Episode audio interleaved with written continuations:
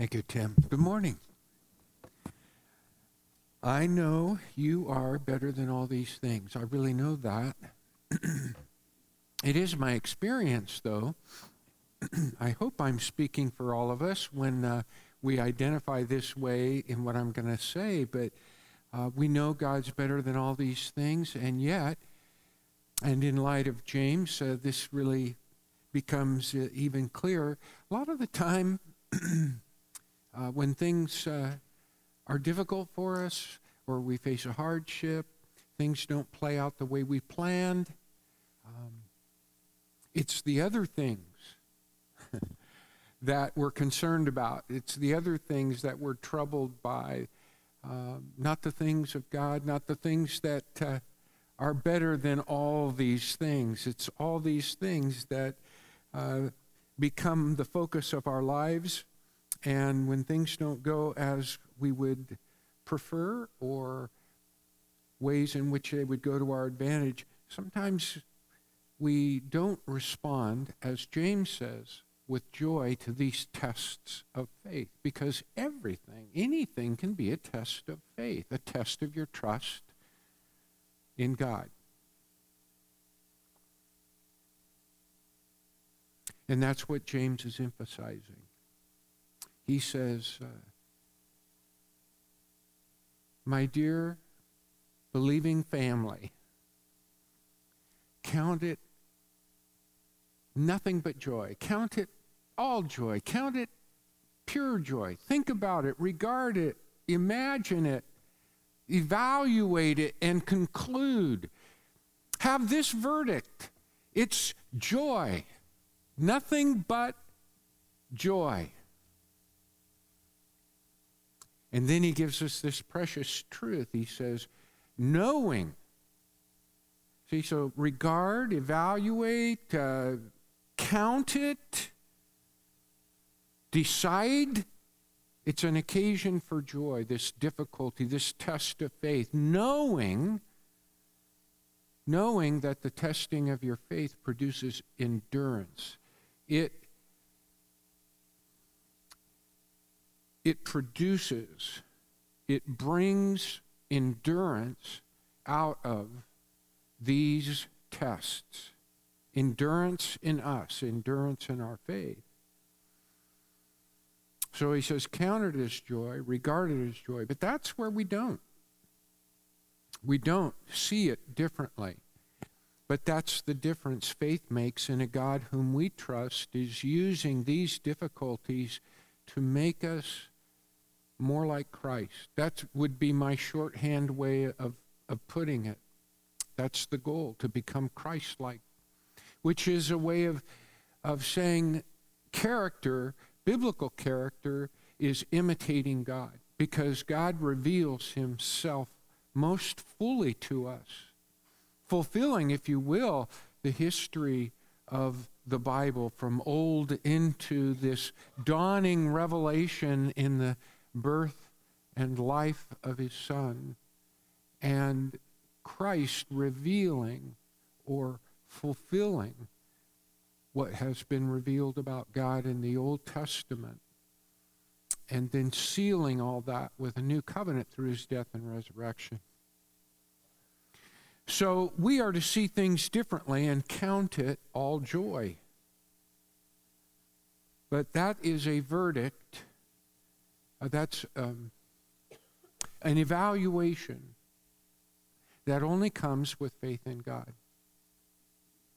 If we subtract God from the difficulty, whatever your difficulty, you've had all kinds of difficulties. Maybe you didn't label it a test of faith. It was just dumb luck. Or why did this happen to me? Or no, a flat tire right now. Uh, why can't I control this situation? I mean, anything that has soured us in life, if we are walking with the Lord, James is telling us, qualifies as a test of faith, a test of trusting God, a test of turning to God. And we're supposed to see it differently. He says, this shouldn't be a downer, this should be an upper. because you're doing it with God. But you take God out of the picture. Well, Plato said, life is just a roll of the dice. Roll the dice the best you can, you know? Try to get what you need out of that roll of dice. If you've ever played a dicing game, you know that you're trying to maybe roll double sixes. Roll those dice. We, I've seen people do it so many times, you know, shaking them just right. Hey, breathe on my dice, you know. I'm going to roll them because I need a pair of sixes. So roll the dice the best you can. But then Plato says, work with what you get. That is the best we can do if there's no God in our lives.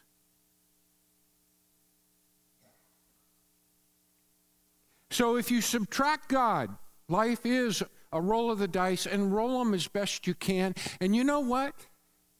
Take what you get and work with it. If you subtract faith, from the test of faith. Then, you know, let's just say, yeah, I go to church every Sunday. Um, I listen to Christian radio.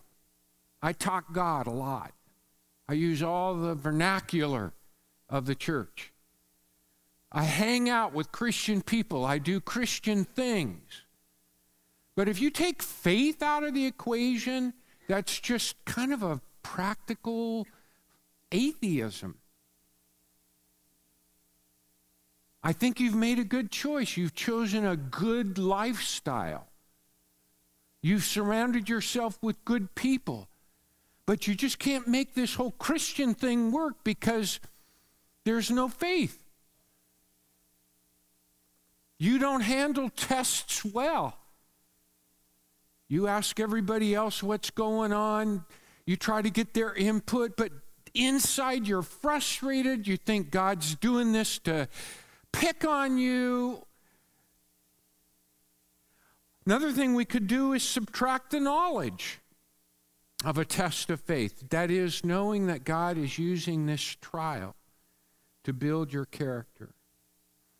So if we take God out of it and faith out of it, and what God has revealed to us, this, this kind of assuring, reassuring truth that God isn't a bogeyman, but that He really is interested in your life. He's interested in developing you and your character in a Christ like way. He couldn't build a better person than a Christ like person. And he tells you, This is what I'm doing in these tests of faith. I'm building your trust in me, and I want you to know I really have your good at heart. But if you take God out and you take faith out and you take that reassuring truth, that, that knowledge that comes from Him, that He reveals to us, you take that all away and we're just like everyone else. And yet, what I'm suggesting to you this morning is that if you are honest, and I'm telling you this, I'm a, I'm a pastor. There are, there's a big chunks of my life. There are times in my life when I didn't put my faith in God. So God was not in the picture, faith was not in the picture, and his truth about my life or the the daily issues of my life was not a functioning factor. And you know what? I'm just living like everybody else.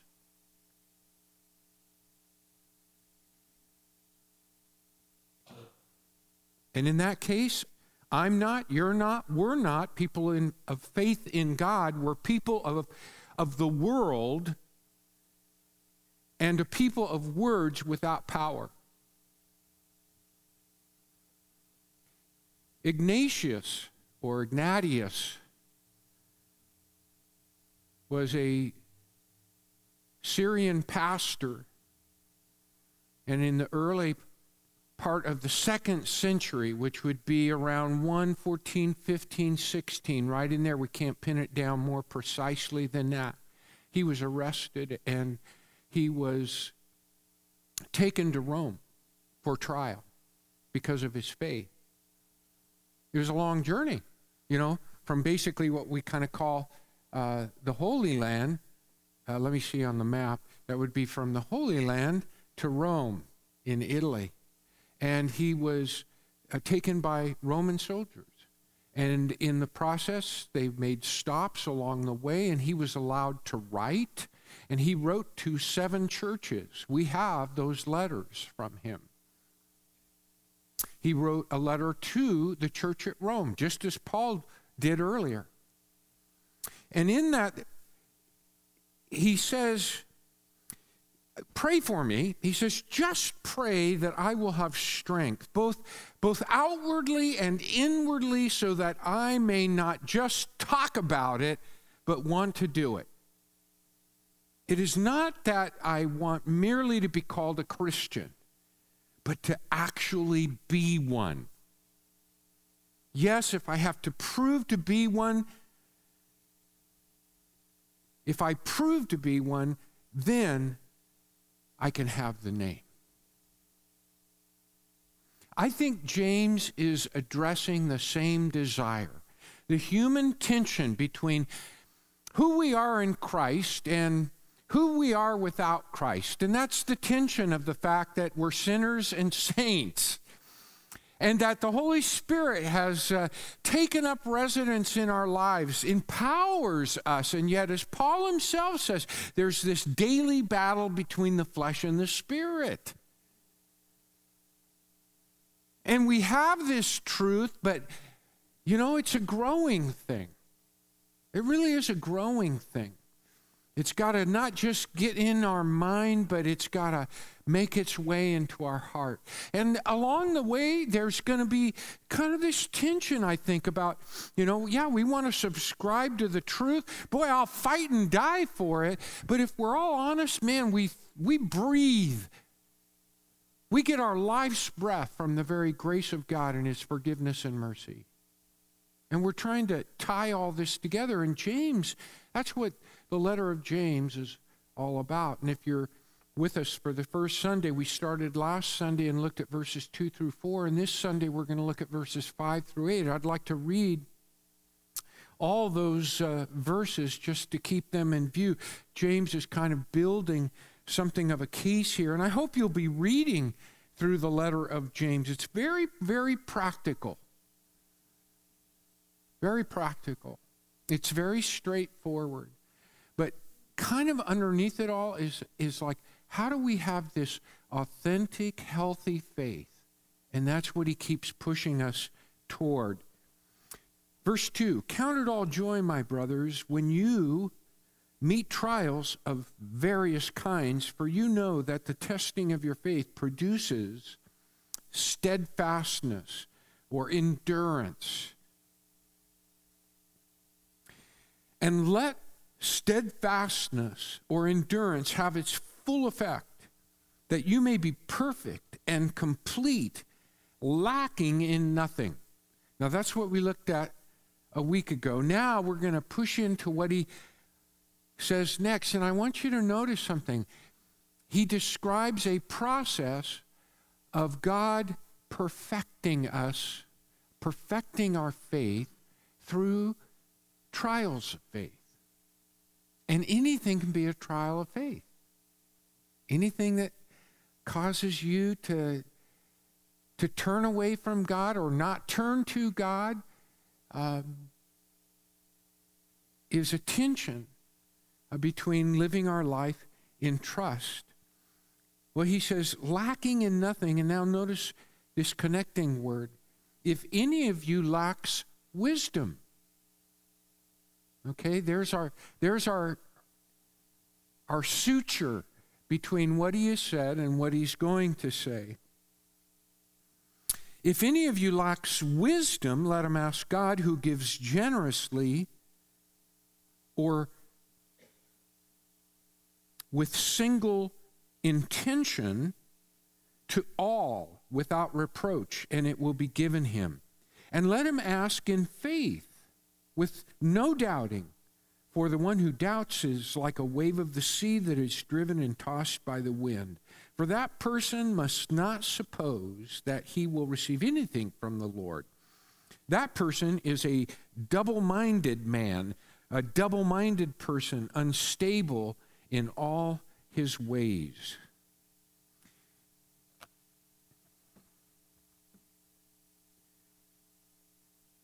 Talk to God. Faith works. That's what James is saying. If you lack wisdom, talk to God. Faith works. And I want to look at three things he says here that I think we should appreciate. First of all, you can. You can talk to God. Let's not overlook that like that's, oh, sure. You don't need a mediator. You don't need a priest. You don't need a pope. I like them all. But you, James is saying, do not need to go to a certain place. You don't, not, you don't need to feed the donkey, saddle it, and, and ride three days march to Jerusalem or anything like that. You don't have to uh, wash yourself. You don't have to get on the, on the floor and bow five times and anoint yourself. You see, if you lack wisdom, and that's interesting because that's he's what what he's saying is if you lack wisdom, then that is what you really need. If you lack anything, you lack wisdom. And if you have wisdom, then you'll be able to recover that joy that has evaded you in the midst of the test of faith. So you can. That's the first thing I want us to appreciate. But we don't as quickly as we should, do we? When things go wrong, where do we turn? Well, we turn to all kinds of things that uh, we normally do without God quite naturally. I, I came to Christ a little bit later than, than many. I, and so I had a way of doing things in my own strength, by my own abilities, the way I figure things out. And, and sometimes, even though we have given our lives to Christ, uh, if, it's a, if, if it's a kind of a secular endeavor or something we're really skilled in, then, you know, I've got this, God. I don't know if that sounds familiar. If you comb your experience, you'll probably find that you do a lot of things without even giving God a thought. And you're competent and capable. And so he's not invited to the party because you've got this. And we only turn to God, listen, when we have exhausted when we have exhausted our human or our worldly wisdom, the stuff that works for us in most situations, the stuff that we've been, you know, doing as we figure life out before. And at this point, since nothing humanly possible can be done, because we've done everything that we could possibly do, but this thing is still blowing up, it's still on fire.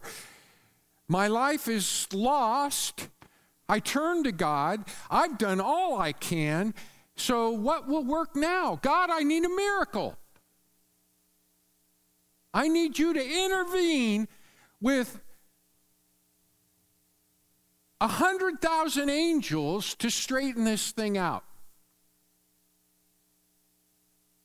And when God doesn't do it right like that, then on top of everything else, the fact that whatever was our maiden flight or our successful endeavor, the fact that it's already crashed, and then God doesn't show up, wow, life is couldn't be worse.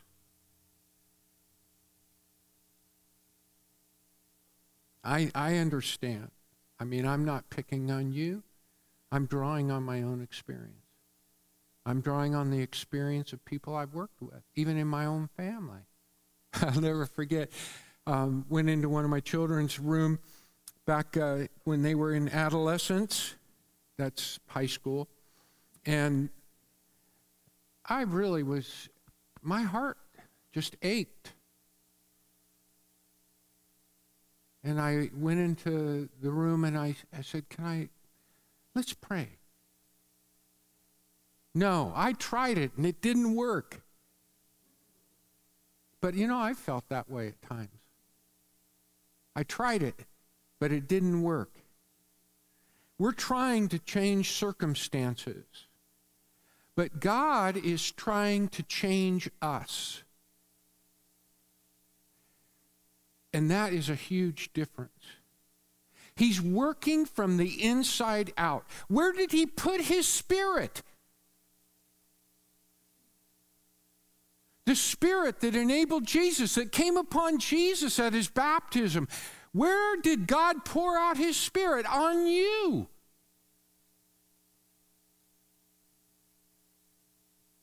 Because he is infiltrating our lives and working from the inside out. In verses 2 through 4, character, character building is what he's talking about. Character building through faith in God. Consider, he says, by what do you do when you are considering? You're using your noggin.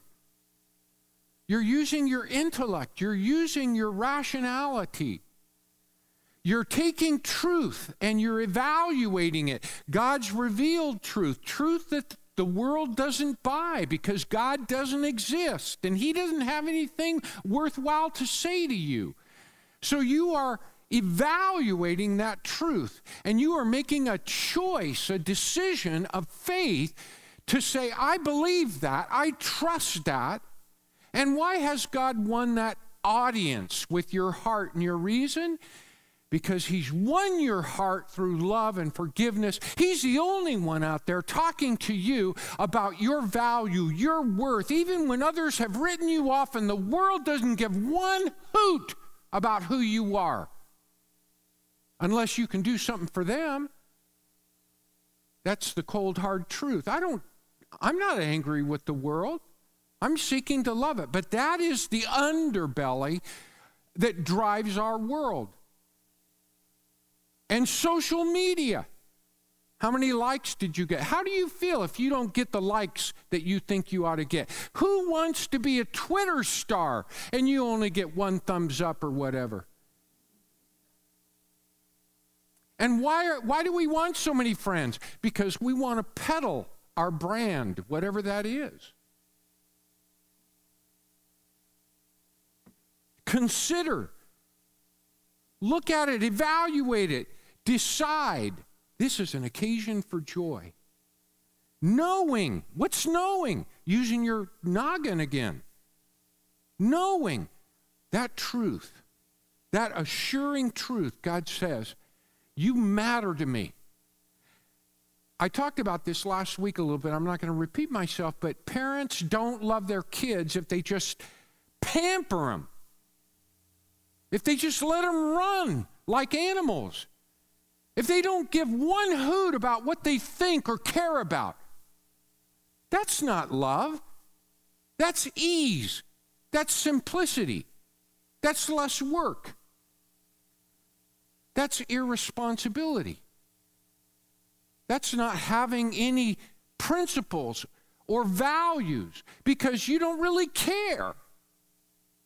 And that's a person that's totally self indulgent, and their principle of life, their purpose in life, their goal in life is pleasure, feeling good, because they've got nothing better to live for.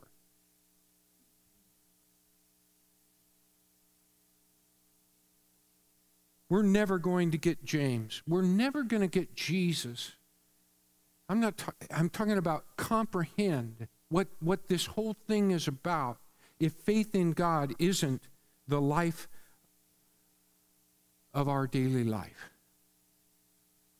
In Deuteronomy chapter 8, verses 2 through 3, building on this theme of, of character building in verses 2 through 4, that God cares for you because he wants, he wants to forge you and forge me into giants of faith who resemble Jesus Christ. And that's a beautiful thing. I can't think of anything more beautiful. If you don't want to be like Jesus, you are in the wrong place. In Deuteronomy chapter 8, verses 2 through 3, this is what God did with his nation. Do you, do you know when, the, when Israel was born as a nation? When God delivered them from bondage, from slavery in Egypt, he was all over that, you know, calling Moses, he brings them out of bondage of, of this superpower at the time, and then miraculously delivers them through the parting of the sea. And then what happens next? You know your Bibles? They wander around in circles in the wilderness for 40 years, right? We all know that. What was God doing? Did they get lost? Listen to what. So now they're on the verge of entering the promised land. God has been taking them someplace. And Moses says this this is from Deuteronomy chapter 8, verses 2 through 3. He says to the people, And you shall remember the whole way that the Lord your God has led you these 40 years in the wilderness, that he might humble you, testing you to know what was in your heart, whether you would keep his commandments or not. And he humbled you and let your hung, you hunger and fed you with manna, which you did not know, nor did your fathers know, that he might make you know that man does not live by bread alone, but man lives by every word that comes from the mouth of the Lord. So Moses makes four observations here. You were not lost, God led you. Those seemingly wasted years, God needed to humble you, to make you depend on Him. Three, God tested you to know what was in your heart, whether you would keep His commandments or not. And four, He rationed manna. If you know the story, the manna came from heaven in daily rations. And then it rotted. So they had to gather it and eat it but they couldn't store it, they couldn't hoard it. They had to depend on the Lord each and every day. And Moses says, Now, people, we've been out there 40 years, and I just want you to know, I want to kind of ground you in what God was doing. He led you that whole way, round and round, because He wanted to humble you. He wanted to make you dependent on Him, not just for big things, but daily things because he is interested in that humility, that obedience, and that dependence. Why? Because he wants to make you a chip off the old block. He wants to make you his children, his people. See, we are people of the world if we aren't his people. And that is a constant battle. Because we you know, I, I watch television like you. I I'm on social media, some. Uh, I read books. I, I mean, and that's the way Christians have always been since the very beginning. They've not isolated themselves. They've not, I mean, some have gone off into, but the Christians in Rome, for example, lived in the same tenement buildings. Their neighbors were pagans and every other sort. Jesus made his way among the people. So we're not to necessarily to separate ourselves from the world, but we've got to know the difference. And we've got to keep our eyes on the Lord because he's trying to make us a people. Why am I saying this? Because James is steeped as a Jewish man, as the brother of Jesus. This is their heritage, the Old Testament. The, the redemptive work of God and what He did when He delivered the people out of Egypt. That was their death and, and resurrection. That, you know, when we think of Jesus, we think of His burial and resurrection. The, the redemptive work of the Exodus was their saving work that they constantly went back to. James recognizes that God doesn't airlift us out of all difficulty, He doesn't pamper us into perfection. I wanted to make that really clear. So James here says, Go to God, ask for wisdom to handle the tests of faith with joy. So, where do I find joy in a trial? I know God is perfecting me. That's one. Two, if I'm not counting it as joy, I lack wisdom. And where do I go for that wisdom? Where do I go for that insight that helps me to understand more skillfully what God is doing in my life? I ask God.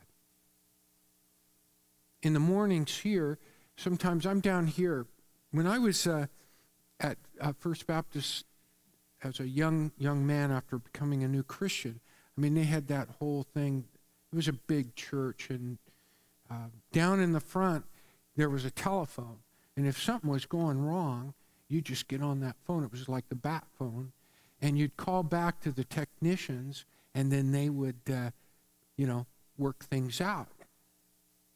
If I'm up here, I got nothing. I suppose I could use my cell phone. Now we all have cell phones, right? But you know what I do more and more? And, and I realize this is an, um, a mature perspective, but I want to commend it to you. I, I pray a lot more often. Things that I can't control, things that don't go my way. I'm much quicker to pray. I want God's perspective. I want to look at it in God's way. And I, am commending that to you, trying to help you realize that, yeah, it takes work, but that's what James is saying. You lack wisdom? Don't come to me. Well, I mean, you can come to me, but, you know, go to God. Talk to him. What's biblical wisdom? Skill. Primarily skill, but skill in spiritual things. Five times in the Old Testament, it's a prescription. It's found in the Psalms, it's found in Job, it's found in Proverbs.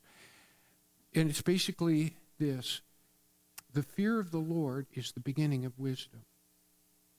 Well, if you fear the Lord and you fear the Lord more than anything else, then you're constantly interacting. I mean, you're oriented to God. It's, it's not so much the emotional fear, it's the priority fear. If you fear something, nothing else matters. Everything else is put on hold, right? I mean, you put you when you are gripped in the grip of fear, nothing else matters but that. That's priority number 1. That's what God wants to be in your life. And when you give him priority, you will think, walk, and lead a more wise life. I'm being straight up with you. And I've been trying to do it all these years, and I can guarantee it works. Stephen Elliott reminded me this week that I had said, Knowledge is knowing that tomatoes are fruit. Did you know that? How many of you didn't know tomato is a fruit? Oh, most of you know. Okay. That's good. That's knowledge. Knowledge is knowing a tomato is a fruit. Uh, wisdom is knowing you don't put a tomato in a fruit salad.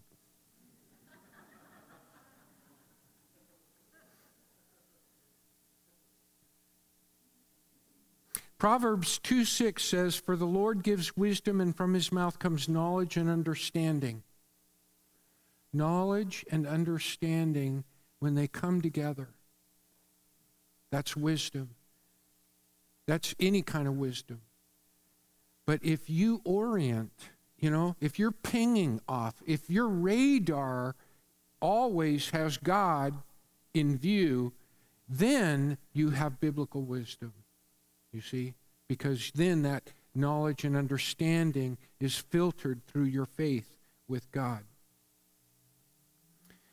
Well, we can, in faith, we have to. Billy Graham, I said last week, it does not matter how big your faith is, but rather where your faith is. And I've shared with you in the past that as a new believer, I thought it was the size of your faith. Like you never have any doubt. You don't even talk about doubt. Doubt is inimical to faith. Doubt has no place with faith. So I'm driving home uh, and there's a stoplight. I've shared this with you. I'm, you may be hearing it for the first time, and the, light is red. And I thought, ah, if, if I really have faith, I will not adjust my speed. I will not hit the brakes. I will just blow right through. And when I get there, it'll turn green. That was my idea of faith. That is not faith. And you might be wondering did it turn green? No. and I hit the brakes because I'm no fool. I realized, though, through that experience, it was like climbing a ladder. I stood on the shoulders of that experience and I realized God doesn't ask me to believe that I can do things that I can't do. That's not faith. God asks me to believe what He tells me and what He tells me to do. When He says love, love.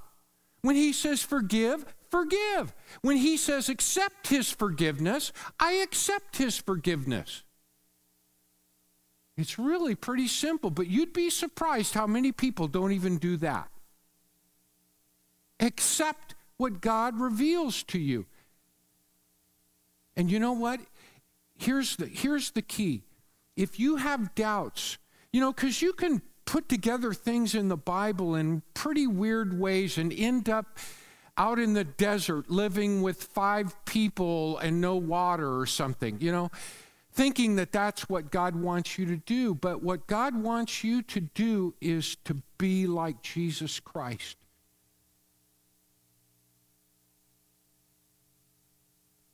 And if Jesus wouldn't do it, then you don't do it. Now I realize he didn't deal with everything, but that's that's really a, a, again it orients you and helps you to stay smart who he says, do this in faith, asking for God's wisdom. Jesus, Jesus' teaching is behind this because Jesus said, for example, in Matthew 7 7, Luke 11 9, ask and it will be given to you. I can't tell when you ask God for wisdom what he will tell you because you're different than me and your situation is different. But I do have a hunch that it will be always Christ like. It may be tailored, you know? I don't know if you'll hear a voice. I don't know if thoughts, right thinking, um, how God will give you that wisdom. And I can't tell you exactly what that wisdom will be, except to say it will not violate His word or something that Christ would stand for. And then he says, And by the way, Christ is always, look, does God forgive me? Does He love me? Does He want the best for me? Do I sometimes doubt that? Yeah. Do I sometimes wish things weren't going the way they're going? Yeah. But I ne- at this point, you know, I'm not going to I'm not going to give up on Jesus. And I'm not going to make things worse half of us would do better if we just wouldn't make it worse. You know, sometimes maybe just keep your mouth shut and ponder it a little longer, pray a little more. Wait on the Lord. That's Psalm 37. Wait on the Lord. I think it says it like 20 times, which means slow down, hold up. Don't let your mouth get out in front of you.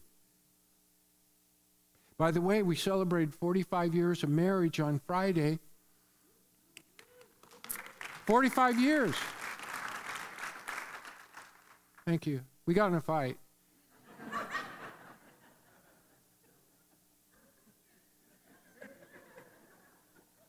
a lady was asked, um, kind of a fight.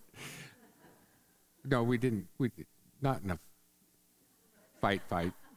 But anyway, you're blowing my. I had a really good story right there. I wanted to jump in on it real quick. Um,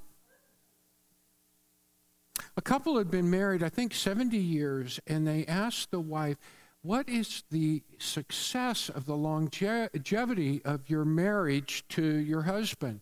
And she said, He hasn't died yet.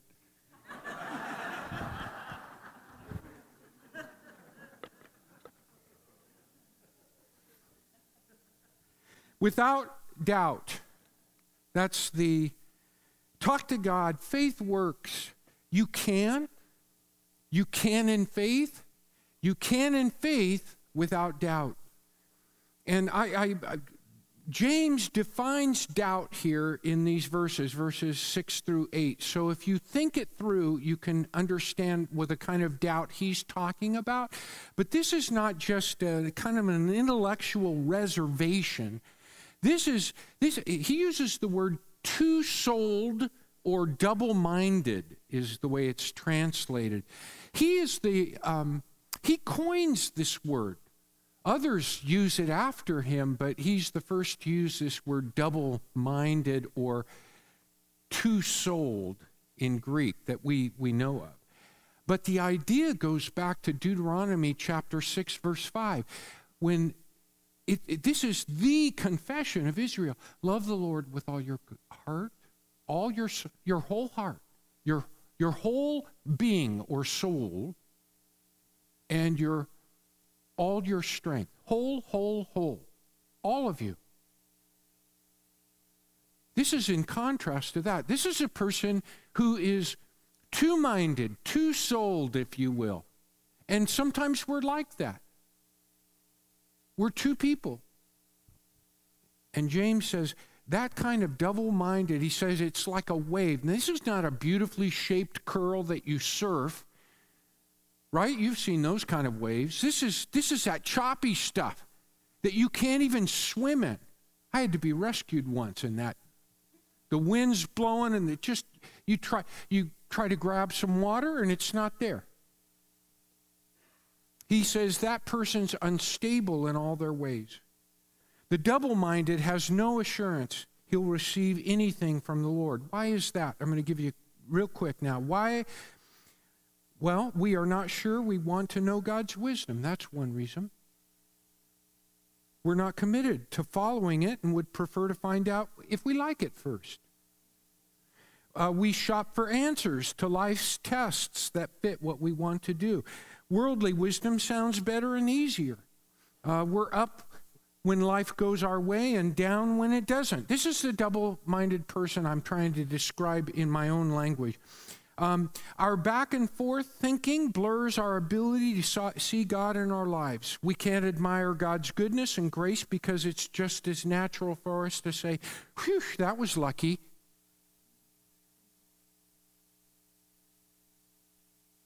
If you think it's luck, and you, I mean, if you're not a person who prays and then also after things are resolved, you pray again and thank the Lord, really, I, I lived that way for a while.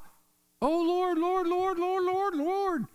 And then things would work out. And I, I kind of felt like, well, maybe it would have panned out anyway. And I didn't, I didn't, I didn't spend as much time in praising him as I had in petitioning. Don't let that continue because it does make you a double sided, double minded, double hearted, double hearing, double seeing person. And what happens eventually is you can't see God in anything. Now, as you mature, you'll find this you'll start to see good in things that other people can't see any good in. You'll rejoice in things that other people can't rejoice in. You'll see God's hand and grace. You'll see that silver lining. You'll see the sunny side of the street because you go to Him and talk in faith without doubt. And then I'm just I'm going to just close with this. Wisdom is yielding to God. And this is just, I, I, this morning, this was on my heart, and so I wrote it down before coming, and this is what I want to share. Ask yourself, what is wiser? A choice between what's best for you or me and what's best for others. In other words, what's wise? Selfish or selfless? The answer comes very clearly to the person who wants to follow Jesus. The wiser course is the selfless, the loving way, not the selfish way. Right there, you've made a turn away from the world. You're following God right there. Here's the thing when you do that, you build trust and relationships. It's not instant gratification. You don't get what you want right away. But if you live that way, choice by choice, decision by decision, to put others first, to not pursue your own selfish interests, God will build so many beautiful people into your life. And you will be the source of building a beautiful life in your relationships with children or spouses or friends or neighbors or coworkers. It doesn't happen overnight. You build trust, you build good relationships, you have a clean conscience, and you have wholeness of soul. And at night, you are not troubled by the stupid things you did during the day.